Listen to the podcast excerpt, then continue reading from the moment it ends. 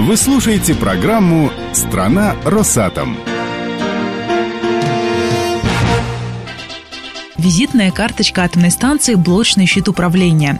Для многих именно он символизирует мозговой центр АЭС, но наш региональный корреспондент Татьяна Корнышева выяснила, что это не совсем так. Мозговой штурм – Оказывается, мозг Ленинградской атомной станции находится в очень неприметном, на первый взгляд, шкафу. В него стекаются данные со всего технологического оборудования. Здесь можно увидеть температуру, вибрации, расход воды и даже запас реактивности в каждом канале реактора. Уже отсюда информация подается на блочный щит управления. Все подробности узнаем у ведущего инженера цеха тепловой автоматики и измерений Егора Гудошникова. Именно в его ведении находится серверное хозяйство с символичным названием «Скала». Егор, мне всегда казалось, что скала – это такое образное, символичное название. А на самом деле это аббревиатура, да? Когда я пришел на работу, мне мой тогда руководитель Мигров Алексей Юрьевич сказал, что скала – это система контроля анализа Ленинградской атомной. Но в процессе я понял, что скала также установлена и на Курской станции, и на Смоленской. Ну вот можно ли сравнить действительно с образом скалы, то, что здесь находится? Да, действительно такая вещь. Проще сказать, глаза и уши то, что происходит с технологическим оборудованием на станции. Если это все убрать, получается, наши операторы, которые работают на блочном щите, не будут знать, что происходит с оборудованием, как управлять реактором. Где мы находимся и какое значение этот участок имеет?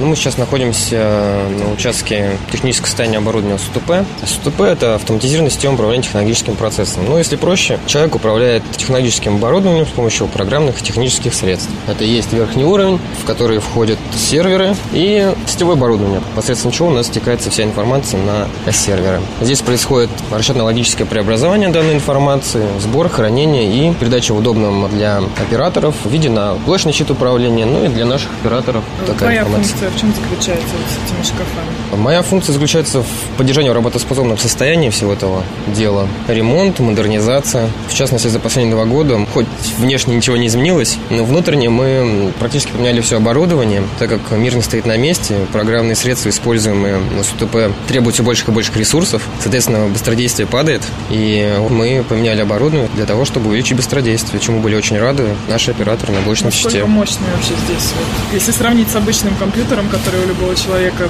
в квартире стоит, или это нельзя сравнивать? Ну, здесь не то чтобы мощные, но больше ненадежные, потому что они предназначены для работы в режиме 24 на 7, 365, то есть круглосуточный и круглый год. Мощь здесь в основном очень большие объемы предоставляются оперативной памяти. У нас раньше серверное оборудование располагалось вверху стойки.